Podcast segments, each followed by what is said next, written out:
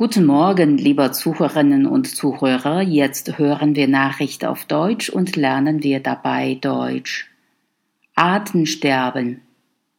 Eine Studie der Vereinten Nationen hat belegt, die Zahl der Arten nimmt stark ab. Nach dem Bericht erlebt die Welt derzeit das größte Artensterben seit dem Verschwinden der Dinosaurier.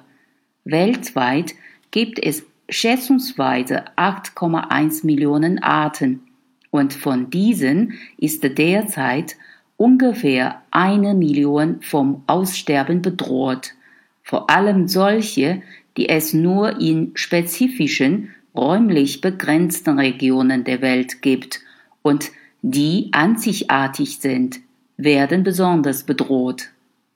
Experten machen das entgrenzte wirtschaftliche Wachstum verantwortlich. Sie meinen, es ist wichtig, zunächst einmal zu verhindern, dass weitere Flächen, die noch natürlich belassen sind, verloren gehen. Außerdem darf man die intensivere Nutzung von Flächen nur so weit zulassen, wie es ökologisch vertretbar ist.